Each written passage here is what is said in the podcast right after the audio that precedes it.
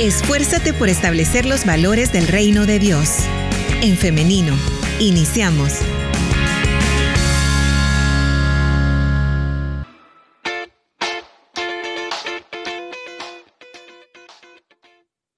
Nueve de la mañana con 47 minutos. Estamos transmitiendo en vivo en Femenino SV, así que le damos la bienvenida si usted recién se conecta en esta plataforma. También le invitamos a que participe de esta conversación por medio de los comentarios. También recordando nuestro WhatsApp 78569496. Bien, ya tenemos lista a nuestra invitada para esta mañana, la licenciada Kenny García del Centro de Apoyo de Lactancia Materna, Calma. Bienvenida, licenciada, ¿cómo está? Hola, muy buenos días, ¿qué tal? ¿Cómo está, Liz? Bueno, como siempre lo digo, es un placer poder compartir en este espacio y después de ya varios meses estar acá de nuevo. Ya. Así que muchísimas gracias. Ya la estábamos extrañando por acá, licenciada, pero qué bueno que tenemos hoy la oportunidad de compartir. Y bueno, sobre todo con estos temas tan importantes y necesarios que los conozcamos. Hoy hablaremos acerca de la lactancia materna prolongada, así que vamos a resolver también algunas dudas que tiene nuestra audiencia. Por ejemplo, estábamos comentando con el equipo de Calma que siempre surgen dudas que nos llevan a tener conversaciones muy importantes, muy interesantes, ¿no? Así que por ahí nos comentaban acerca de esto de la lactancia materna prolongada, de hasta cuándo se puede, de si es beneficioso o no y muchas cuestiones más.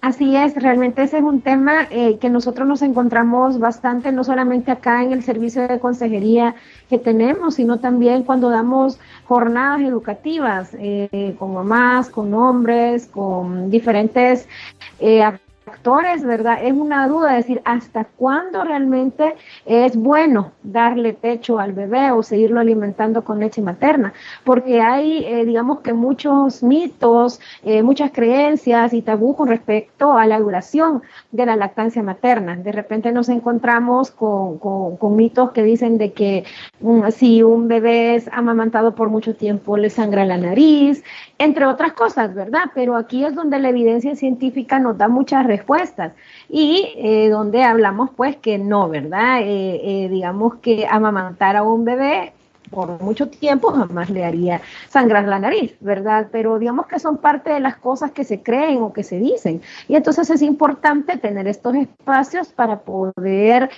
aclarar todas esas dudas que puedan existir con respecto a la duración de la lactancia materna.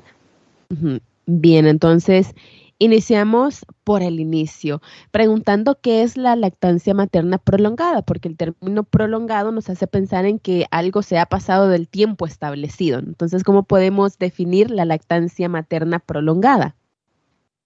Bueno, la verdad es que se podría simplemente llamar lactancia materna y ya, ¿verdad? Porque estamos amamantando a nuestros bebés, pero digamos que se puede en muchas ocasiones ocupar el término de lactancia materna continuada, es decir, continúa, ¿verdad? Y eso es un término que nos hace como entender que la lactancia materna sigue, ¿verdad? Pero digamos que es una manera en la cual nos da a entender, ¿verdad? Que no es algo que solamente se tenga que dar 6 meses, ¿verdad? Sino que esta debe de continuar mucho más allá porque no hay ningún problema para la salud del bebé ni para la salud de la madre, ¿verdad? Entonces, lo que vamos a entender o lo que queremos dar a entender es justamente el que la lactancia materna pueda durar mucho tiempo. Okay. ¿Hasta qué edad se da mayormente eso de la lactancia materna? Porque hay mamás que a veces nos han escrito y nos dicen, mi bebé tiene 2 años, por ejemplo.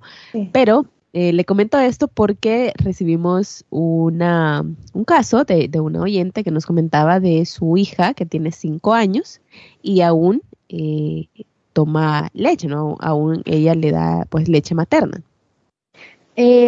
La verdad es que tenemos que recordarnos, Liz, de las recomendaciones internacionales, las recomendaciones de la OMS y también de las recomendaciones nacionales. Y parte de recordar algunas recomendaciones es que la lactancia materna debe de ser de forma exclusiva durante los primeros 6 meses de vida del bebé. Exclusividades que solo le vamos a dar leche materna a la niña y el niño, que no necesita agua, que no necesita nada más, hasta los 6 meses de edad, porque su organismo hasta ese momento es que se encuentra listo para poder recibir otro tipo de alimentos. Luego a los 6 meses empezamos a introducir alimentos poco a poco, pero la lactancia materna sigue siendo su principal fuente de alimentación. Entonces, ¿cuál es la recomendación de la duración de la lactancia materna? Y las recomendaciones nos dicen que es hasta los 2 años o más, ¿verdad? Nosotros vamos a encontrar en nuestra legislación que dice hasta los 2 años de edad, pero porque ese es el mínimo, ¿verdad?, que deberíamos de amamantar a nuestros bebés. Ya en lo más que le ponen las recomendaciones internacionales, que le pone la OMS, ya es algo que va a determinar la mamá y el bebé, y no es porque, digamos, que después de los 2 años la leche materna pierda calidad, o que le va a hacer algún tipo de daño físico o psicológico a los bebés que siguen siendo amamantados. Es decir, no hay ningún problema. Cuando nosotros hablamos de la continuidad de la lactancia materna, aún después de los 2 años, vemos que hay grandes beneficios, ¿verdad? Porque la leche materna también se va adaptando. No sé si se recuerdan que hemos hablado que la leche materna es un fluido vivo y cambiante, y la verdad es que es así, porque se va adaptando también a esas necesidades de edad, ¿verdad?, a las necesidades que tenga cada niño y cada niña. Entonces, por ejemplo, en este caso que Liz menciona, de esta niño o niña, no sé, que está recibiendo leche materna a sus 5 años, no hay ningún problema, ¿verdad? Es decir, si la mamá quiere, si la niña quiere o el niño quiere, no hay ningún problema con continuar amamantando a esa edad, ¿verdad? Lo que sucede es que hay mucha, como les decía, un poco de tabú, ¿verdad? Y nos encontramos con cierto rechazo de parte de la sociedad o de parte del entorno cuando vemos a una niña o a un niño más grandecito amamantándose. Pero la verdad es que no debería de ser así. Culturalmente, nuestros antepasados amamantaban no 1 año, ¿verdad? Amamantaban más de 3 años. Entonces, digamos que no es algo que deba de crear ese rechazo, ese decir, uy, ¿verdad?, le va a pasar algo a ese niño o a esa niña. Es algo que le va a ayudar, porque toda la parte inmunológica que está recibiendo no la va a recibir con nada más. Claro, a eso quería llegar, y eso quiero que lo comentemos, ¿no? El estigma que existe con la lactancia en general, ¿no? Por ejemplo, en los espacios públicos, que hay muchas personas que se ofenden con ver a una mamá darle su comida al bebé o a su hijo o hija.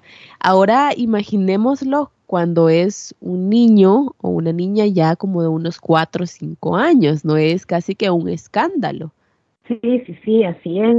Lo que sucede es que hemos perdido un poco el hecho de ver la lactancia materna como algo natural, ¿verdad? Ahora tenemos quizás en nuestra percepción el hecho que la alimentación de los bebés es a través de otras cosas, y la verdad es que la forma natural y la más idónea para alimentar a un bebé es a través del pecho de la madre, y esto debería de ser visto tal cual, ¿verdad?, como algo natural, como la manera natural de alimentación. Así como puede ser natural que yo me vaya a sentar a un parque a comerme un pan, ¿verdad?, que esa es mi comida, ¿verdad? Igual debería de ser natural ver a una madre amamantando a su bebé. Y aún más, como bien lo dices, Liz, es el hecho de ver a un niño ya más grandecito siendo amamantado, porque entonces empiezan algunos comentarios, ¿verdad?, que a veces no solamente se lo hacen a las mamás, sino que muchas veces se lo hacen también a los niños, ¿verdad?, o a las niñas. De repente alguien las ve y dice, uy, tan grande,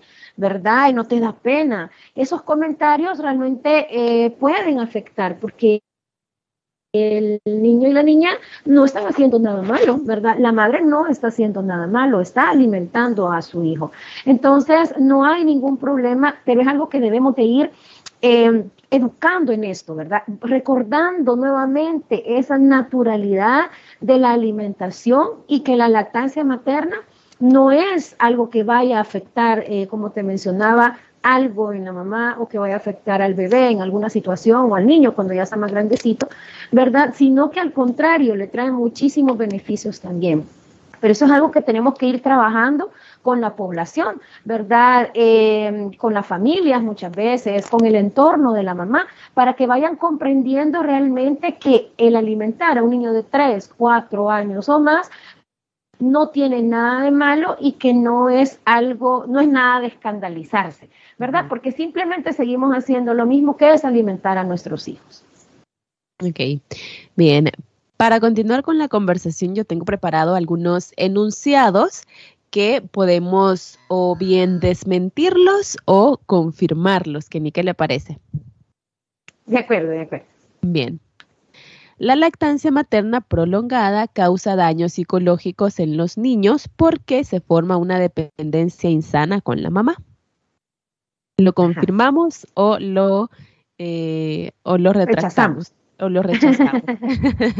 La verdad es que no es cierto, ¿verdad? Se ha comprobado que el amamantamiento lo que produce en una niña y en un niño es más confianza en sí mismo, ¿verdad? Y los hace una persona más independiente. El hecho que sea amamantado a los 2, 3 o 4 años no significa que no está desarrollando adecuadamente su personalidad o que va a tener algún daño psicológico de dependencia, ¿no?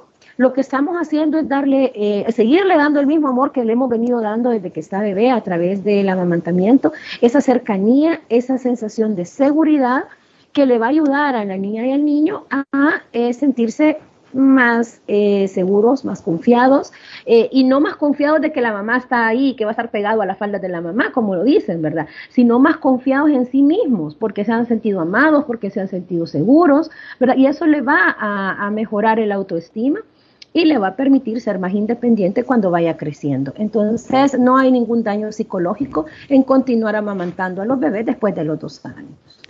Siguiente enunciado.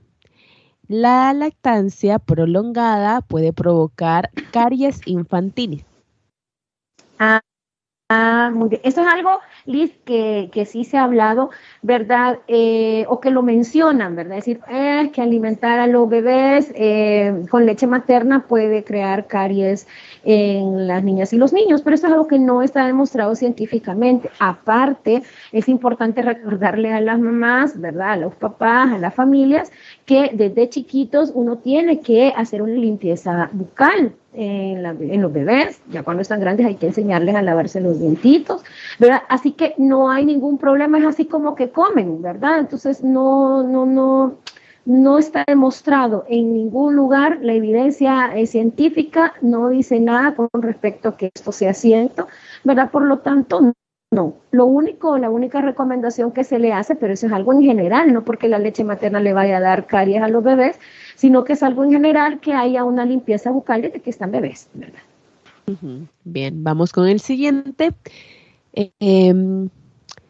Hay riesgo de continuar la lactancia de un niño mayor durante un nuevo embarazo. Hay riesgo para el nuevo bebé y la mamá. Muy bien.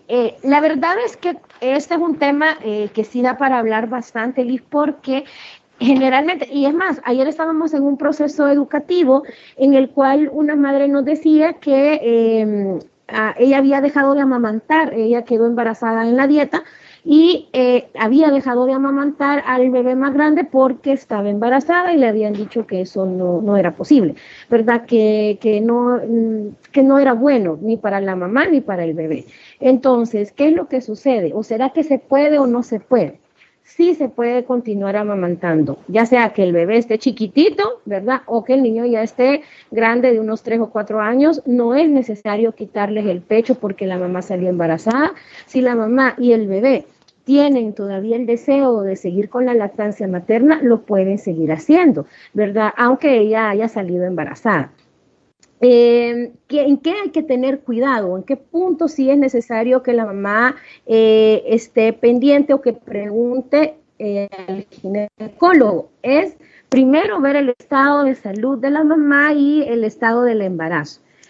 Por ejemplo, si una mamá, ya el médico le dijo que su embarazo es de alto riesgo, entonces ahí sí la recomendación es suspender la lactancia. Pero no es porque la leche va a hacer al bebé o al niño, sino que es porque el continuar estímulo en los pechos le puede, y ya al estar un riesgo de parto prematuro, un riesgo de aborto o un embarazo de alto riesgo en sí, sí puede tener, digamos, alguna situación, ¿verdad?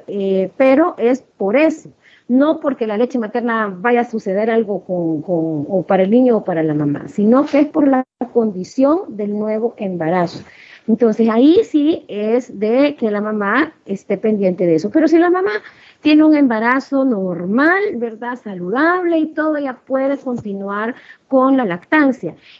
Algunas personas dicen, bueno, pero ¿qué va a suceder cuando nazca el bebé? Entonces ya no le va a salir el calostro al nuevo bebé. Claro que no, si hay un nuevo embarazo, cuando el bebé nazca, va a volver a producir calostro. Y entonces viene y dicen, ay, bueno, pero entonces el niño grande se va a tomar todo el calostro del bebé y al bebé no le va a llegar nada. Tampoco es así, al contrario, el hecho de la fuerza de la succión del bebé más grandecito le va a ayudar al bebé pequeñito que le salga más leche más rápido, ¿verdad? Entonces no hay ningún problema con que la madre pueda continuar amamantando al niño más grandecito cuando sale embarazada, con la única excepción en esos casos de embarazos de riesgo, ¿verdad? Que ahí sí la mamá tiene que tener cuidado. Kenny, es decir que la leche se va adaptando según la demanda, porque si son dos, el bebé y el niño, pues habrá mayor demanda, entonces la leche se adapta según la demanda. Así es, recordemos que la producción de leche tiene que ver con estímulo, ¿verdad? Decimos que funciona como la ley de la oferta y la demanda. Si hay mucha demanda, entonces el cerebro dice, bueno, tenemos que aumentar la producción porque hoy tenemos esta demanda, este requerimiento que ha aumentado, entonces tenemos que satisfacer, ¿verdad?, esa necesidad. Entonces se empieza a producir más leche debido al aumento en el estímulo de los pechos, ¿verdad? Entonces por eso es que mencionamos que sí. El bebé grandecito está mamando, ya tiene una rutina de alimentación, ¿verdad?, en que mama, entonces va a salir más rápido, va a bajar más rápido la leche porque hay un aumento en el estímulo. Bien, vamos con otro enunciado y es que este dice así: hay que dejar que el niño decida cuándo quiere dejar de ser amamantado. Vale, en ese caso yo no lo puedo ni desmentir ni no desmentir. Voy a explicar por qué. Lo recomendable es que se alimente con lactancia materna mínimo hasta los 2 años, ¿verdad? Hasta los 2 años, pero después de los 2 años la mamá puede decir, bueno, yo lo voy a amamantar hasta que él decida dejar de ser amamantado después de los 2 años, ¿verdad?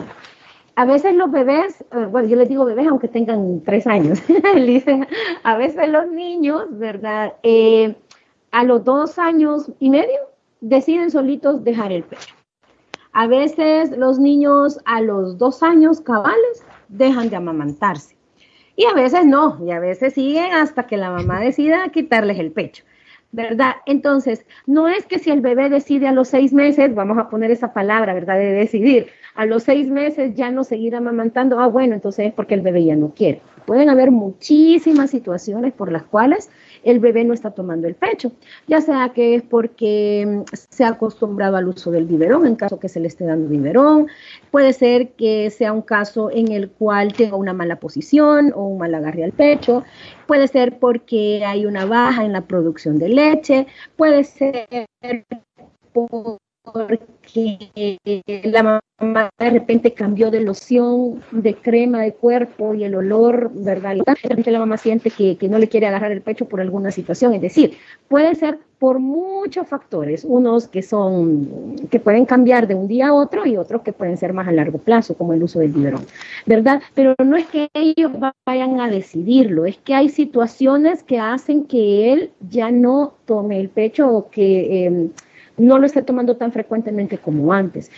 Por eso es que es importante la consejería, porque es importante observar qué es lo que está sucediendo y cómo podemos corregir, porque sí es importante que un bebé después de los 6 meses continúe tomando leche materna. No es necesario que un bebé al año de vida se le cambie la leche materna por otra leche o por leche de fórmula, ¿no? El niño, la recomendación es que continúe con la lactancia después de ese tiempo. No necesita fórmula infantil, necesita la leche de su mamá porque es la que le va a dar los nutrientes que él necesita, que va a absorber adecuadamente su organismo, ¿verdad? Va a darle todas las inmunoglobulinas que son las que le van a ayudar a las defensas contra las enfermedades, cosas que no le va a dar la fórmula infantil. Entonces aquí no es de que después de una tengo que sustituir otra, sino que realmente es continuar con la leche materna. Por eso es que te decía que no es que no lo vaya a desmentir, sino que después de los 2 años, sí, ya él puede decidir cuándo dejarla, ¿verdad? Pero es después de los 2 años. Excelente, bien. Y vamos ahora con un último, y este es referente a el destete, ¿no? Y dice así, sí. Al momento de destetar hay que hacerlo gradualmente sin ofrecer ni negar el pecho. Sí, eso así es, ¿verdad? Debemos de hacerlo poco a poco, no es un cambio brusco el que tiene que haber. Acordémonos que para la niña y el niño que está siendo amamantado el pecho es lo máximo, ¿verdad? Entonces, es como que les quitemos algo que aprecian demasiado, que valoran demasiado, que aman mucho, ¿verdad? No es algo que simplemente vamos a decir, bueno, yo hoy, ¿verdad? Ya cumpliste los 2 años, entonces yo a partir de hoy ya no te doy pecho, y así, tan abrupto el cambio, no. Tampoco aquellas otras prácticas que nos hemos dado cuenta de que se echan mostaza en los pechos, que se echan chile, que se echan pastas de zapatos, según nos dijeron en una jornada educativa que tuvimos, o que se echan 1000 cosas en el pecho y luego le dicen a los bebés, ¡uy, la chichechuca! ¿Verdad? No, porque la verdad es que para el bebé eso es lo máximo. Y de repente ellos tienen un shock, ¿verdad? Es decir, o sea, yo he venido comiendo de una chichechuca, o qué pasa, ¿verdad? En el cerebro del bebé está como ese shock en el que entran, pero si no es adecuado hacer este tipo de prácticas, lo recomendable es ir poco a poco, ir distrayendo a la niña y el niño, ¿verdad? Bueno, si lo pides, decir, bueno, vamos a jugar, ¿verdad? ¿Por qué no vamos a jugar tal cosa? ¿Por qué no hacemos esa otra cosa? Mira, te voy a contar un cuento, mejor vení. Va a ser poco a poco, ¿verdad? Va a ser poco a poco. Esa es la recomendación porque es así, ¿verdad? Los cambios no tienen que ser tan bruscos, sino que tienen que ser paulatinos, porque es una manera más humana, ¿verdad?, de destetar a las niñas y los niños. ¿Qué tan prudente sería ofrecer alternativas a los niños, Kenny? Por ejemplo, podría ser con una pacha o con un de esos vasitos que tienen donde tomar. No sé si ya los ha visto, como es una especie de pajilla. Ajá, exactamente. ¿Qué tan prudente es hacer esto? Vaya, lo que sucede es que recordemos que a un niño, por ejemplo, de 1 año ya toma de tacita o vasito, o ya debe de tomar de una tacita y un vasito, ¿verdad? Entonces, digamos que no hay aquello, o no es porque es tan necesario pasar directamente del pecho, después a un biberón, después a un vaso de piquito y después a un vasito normal, en verdad, porque ya ellos al año ya pueden tomar de un vaso. Es más, les podemos ofrecer con el vasito nosotros, ¿verdad?, para que ellos vayan tomando. Si las mamás quieren darle en pajilla, está bien. Es decir, no es que esté mal o que vaya a haber algún problema. Simplemente es el hecho de tomar ya en una tacita normal.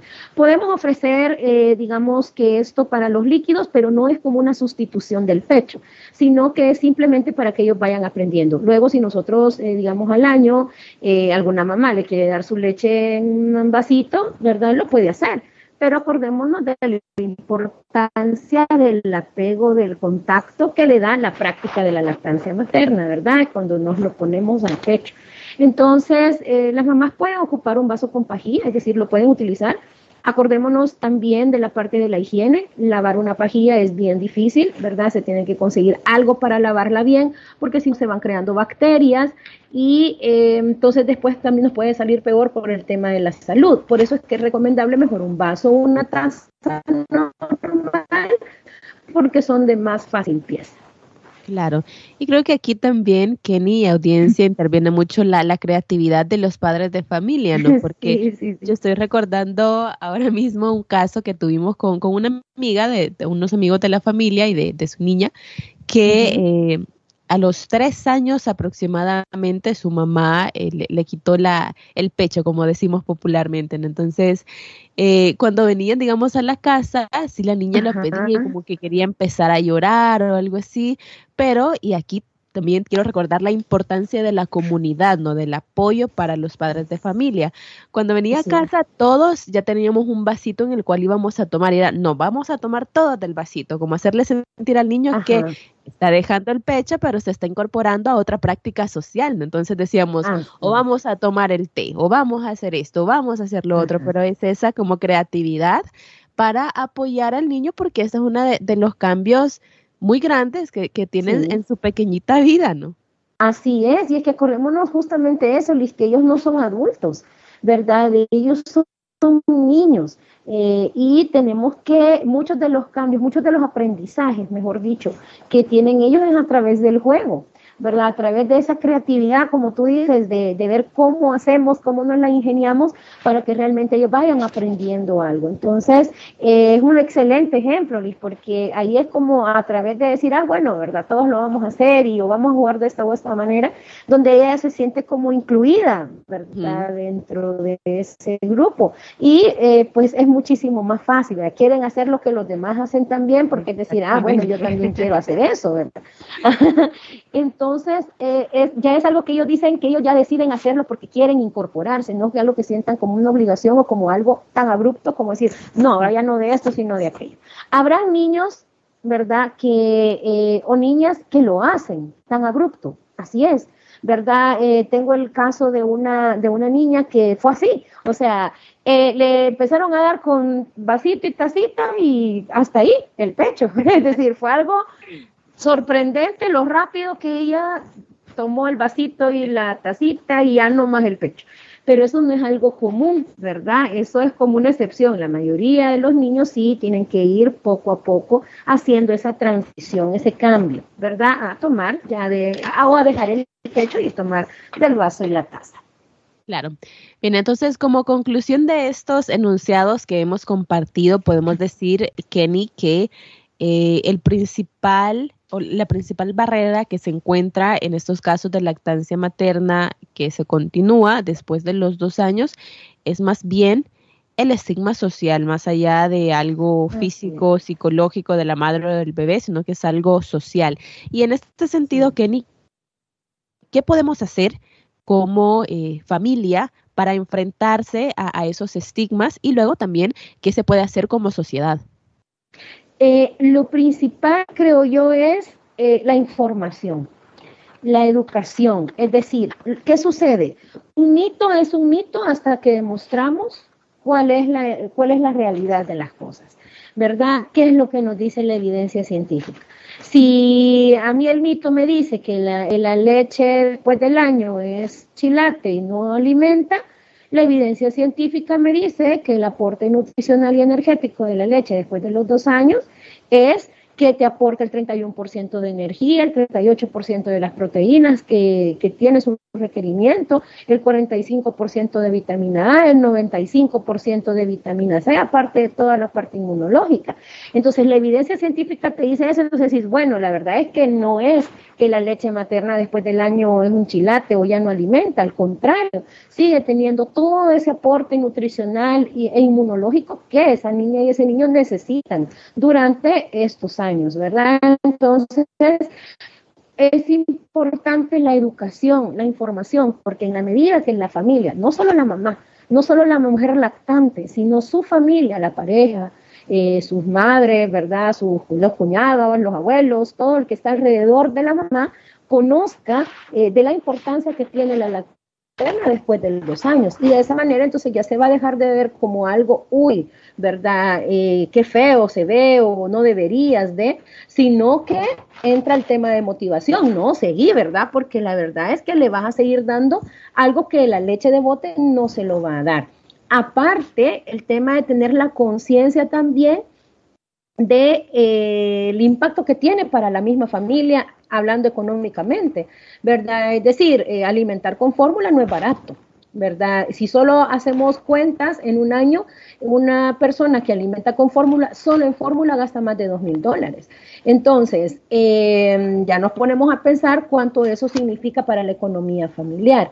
La lactancia materna, a pesar de ser, de darse, de ya tenerlo la mujer en los pechos, ¿verdad? Le estamos dando un aporte sumamente importante a la salud, a la nutrición de esa niña y ese niño, que no se va a acabar en estos 2 años que se amamantó, sino que le va a perdurar durante todo su ciclo de vida.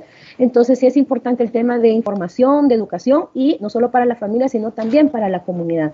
Por eso es que todos los procesos de promoción de lactancia, de educación en lactancia, de formación, de llevar mensajes que expliquen, que quiten mitos, que derriben creencias negativas, son importantes para que vayamos reconociendo cuál es la importancia de la lactancia, ¿verdad? Y que no hay ningún problema con continuar amamantando a nuestros niños y niñas después de los 2 años. Bien. Kenny, quiero compartir ahora algunos comentarios que nos llegan a nuestras redes. Comparto el siguiente, nos dicen: gracias por tratar estos temas, realmente ayudan mucho. Yo tuve una experiencia con mi niña mayor, ella ahora tiene 11 años, pero recuerdo una experiencia cuando ella tenía 3 años. La llevé a pasar consulta con una doctora privada y cuando me preguntó si todavía le daba pecho, le dije que sí. Y me dijo que ya no le diera pecho porque podría llegar a padecer de las amígdalas por la succión que ella hacía a tomar el pecho.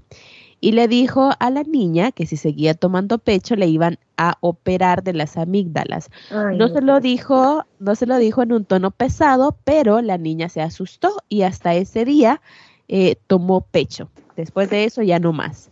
Ahora, con mi varón me dijeron que si le daba pecho por mucho tiempo se iba a hacer bastante niñón. Ni siquiera le puse atención a esos comentarios y le di pecho hasta los 4 años. Ay, Después él solo dejó de tomarla, ni tuve que hacer nada para que dejara el pecho.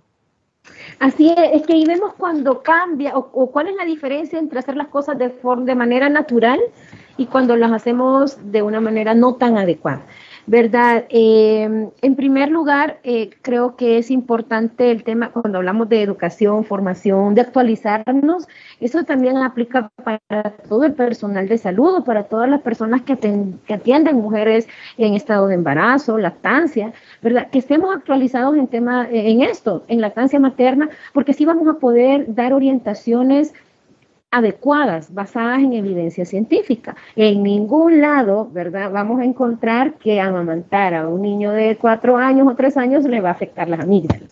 Pero al contrario, el amamantar lo que le va a ayudar es desarrollar adecuadamente sus músculos de la cara y el cuello, por lo tanto le va a ayudar a que tenga menos problemas de mordida cruzada, de apiñamiento de dientes, que haya una mejor masticación, una mejor pronunciación de las palabras. ¿Por qué? Porque se ha desarrollado bien, porque se ha hecho el ejercicio adecuado y se ha desarrollado esa parte del cuerpo. Entonces, no es que le vaya a afectar las amígdalas, sino al contrario, le va a ayudar en muchísimas otras cosas, ¿verdad? Entonces, ahí es donde a veces decimos que sí tenemos que el personal de salud también tiene que actualizarse en estos temas, que es algo que creo que se están haciendo actualmente, ¿verdad?, que todo el personal está conociendo un poco más acerca del tema de lactancia para poder brindar apoyo adecuado a las mujeres y a las familias, para justamente evitar ese tipo de comentarios, y mucho menos dirigirse a la niña y decirle eso, pues que lo que hizo fue asustarla, ¿verdad? No, hay que evitar ese tipo de comentarios. Y en el caso de su niño más pequeño, ¿verdad?, que ella dijo que le dijeron de que se iba a hacer niñón, no es así. Al contrario, los niños son más independientes conforme van creciendo, ¿verdad? Y miren, él solito lo dejó, ¿verdad? No tuvo que hacer nada más. Y es que es así, los niños cuando ya sienten que la quieren dejar, simplemente la dejan y ya. Bien. Daisy García Funes nos saluda y dice, es de bendición tocar estos temas, gracias a Dios por estos medios, y le envían un saludo, Kenny. También ahora otra pregunta. Ay, muchísimas gracias. Muy bien, otra pregunta, esto es respecto siempre a la lactancia, pero sí sería bueno, acompañado de el pecho, darle a los bebés pacha, es decir, tener las dos como una alternativa para que sea mucho más fácil el destete. Vaya, la recomendación es que no. ¿verdad? Nosotros no vamos a recomendar que la mamá utilice pacha o que utilice biberones ni que utilice pezoneras, porque eso afecta a la lactancia materna. Es decir, esto es una de las causas por las cuales muchas mamás dicen, mire, ya no me quiere agarrar el pecho.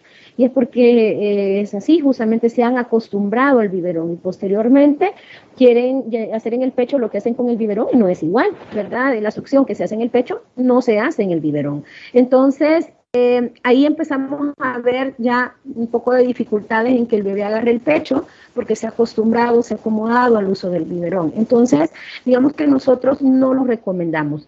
Ya ahí es una decisión de las familias si ellas deciden utilizarlo o no, ¿verdad? Pero que nosotros consideremos que sea conveniente tenerlo como una alternativa para que sea más fácil el destete, no, ¿verdad? Se puede seguir amamantando y poco a poco ir dejando o ir recetando al bebé ya cuando se haya decidido dejar de amamantar, ¿verdad? Como les decía al principio, es algo paulatino, pero también es de ir viendo cómo se distrae al bebé, ¿verdad? Le podemos decir, mira, te voy a leer un cuento, mira, cantemos esta canción, y eso se va a ayudar para que haya más momentos entre los niños y sus papás, ¿verdad? De juego, de estar platicando, de contar cosas, y entonces ellos van también a valorar esos momentos en el que están viviendo con sus papás. Después ya no va a querer el pecho y va a decir, no, ahorita es el momento del cuento, ¿verdad? Yo ahorita lo que quiero es cantar con mi mamá, y eso nos va a ayudar también a fortalecer las relaciones. Entonces,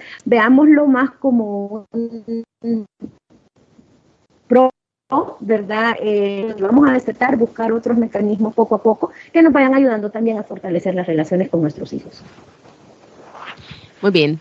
Tenemos otra pregunta y esto es respecto a la madre, que a la mamá nos preguntan si es de mayor beneficio dar pecho por mucho tiempo o es algo que le podría perjudicar a futuro, por ejemplo, con cuestiones de cáncer de mamas. Ah, mire qué buena pregunta. Y es al contrario, mientras más se amamanta, más se reduce el riesgo de padecer cáncer de mama y cáncer de ovario, ¿verdad? Eso lo dice la evidencia científica. Mientras más la mujer da pecho, más aumenta, disminuye el riesgo de padecer este tipo de cáncer. Y hay que recordar que el cáncer de mama, que el cáncer de ovario es una de las principales causas de mujeres en El Salvador. Si no mal me recuerdo, va disminuyendo ahí como el 6%, ¿verdad? El riesgo de adquirir cáncer de mama, pero conforme más se amamante, más se disminuye ese riesgo. Entonces, no es que por amamantar mucho me va a dar algún problema, sino que al contrario, amamantar mucho me puede evitar, ¿verdad? O disminuir ese riesgo de padecer alguna de este tipo de cáncer, ¿verdad? Entonces, tienen muchísimos beneficios para la mamá también, ¿verdad? El hecho de amamantar a su bebé por mucho tiempo. Excelente, bien, Kenny, audiencia, hasta acá llegamos con las preguntas que ustedes nos han compartido a través de nuestras redes sociales. Y bien, para ir finalizando esta entrevista, Kenny, como siempre, una reflexión final respecto al tema.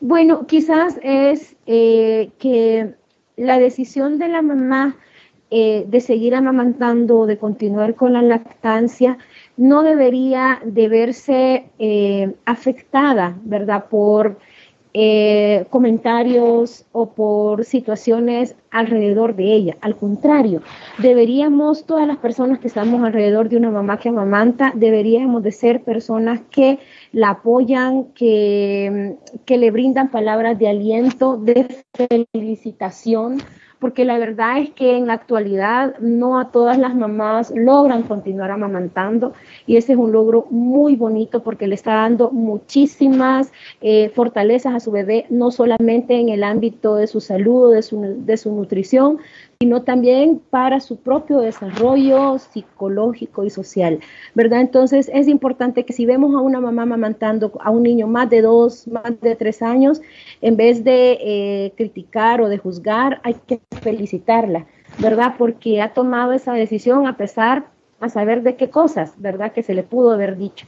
Es importante que como personas que estamos en su entorno podamos colaborar, podamos llevar palabras positivas a estas madres y que nos vayamos informando un poquito más. Y esto es, digamos, que el objetivo también de estar en este tipo de entrevistas y de estos espacios que da la radio también, para llegar a la población y llevar ese granito, ¿verdad?, de información para poder ir derribando mitos. Así que es de recordar la importancia que tiene el amamantamiento, que la leche materna sigue siendo buena después de los 2 años, sigue dándole aportes importantes a la niña y al niño, ¿verdad? Y que tenemos que respetar la decisión de la familia y la decisión de la mamá de continuar amamantando a sus hijos. Como Calma estamos en toda la disposición de poder apoyar y brindar información, ¿verdad? Tenemos nuestra línea de consejería en lactancia, tenemos nuestro número de WhatsApp, que es el 7850-4843, y va a ser un gusto poderles apoyar. Muy bien, excelente. Entonces, Kenny, les agradecemos como siempre estos espacios. Es tan importante, y como usted lo mencionaba, de llevar esta información. Tal vez nosotros ni siquiera nos imaginamos a dónde nos están escuchando y a dónde está llegando esto importante que se debe saber. O sea, a mí de verdad que me llena de mucho orgullo decir, tenemos estos espacios, porque sí, es algo colectivo, ¿no? Y desde acá, desde Femenino, Calma también, les enviamos ese mensaje a las madres de familia que tal vez están atravesando este proceso de amamantar solas, porque no tienen una red de apoyo, no tienen, pueden ser madres solteras también. Entonces, decirles que desde acá les enviamos un abrazo, les acompañamos, les abrazamos, y lo que decía Kenny, les felicitamos también porque han tomado esta decisión que no solamente es del momento, sino que va a repercutir en la vida de su bebé hoy, pero también por toda la vida. Así es, así es. Muchas gracias, Liz, nuevamente por este espacio, ¿verdad? Y bueno, en relación a nuestras mamás o las familias que quieran un poquito más de información, estamos a la orden, ¿verdad? Muchísimas gracias. Excelente, Kenny, que tenga un feliz día. Bien, feliz ahora día. Un gusto. Gracias igual. Ahora también agradecemos a usted, audiencia, que ha estado pendiente de este programa, que ha estado participando con nosotros, si se encuentra en el interior de nuestro país o en el extranjero también. Muchas gracias por siempre estar pendientes. Nuestro deseo es que en este programa usted pueda entretenerse, pueda edificarse y pueda aprender junto con nosotras. Bien, ahora quiero hacerle la invitación para el día de mañana, así es, si Dios lo permite, para que nuevamente nos escuchemos a partir de las 9:30 de la mañana. Ya lo sabe, a través del 100.5 FM, si nos escucha en internet, elim.org.sv, y en nuestro Facebook, en Femenino SV. Nos quedamos hasta acá, pero nos vemos y nos escuchamos hasta mañana. Que tengan un feliz día. La respuesta más rápida es la acción. En Femenino. Hasta la próxima.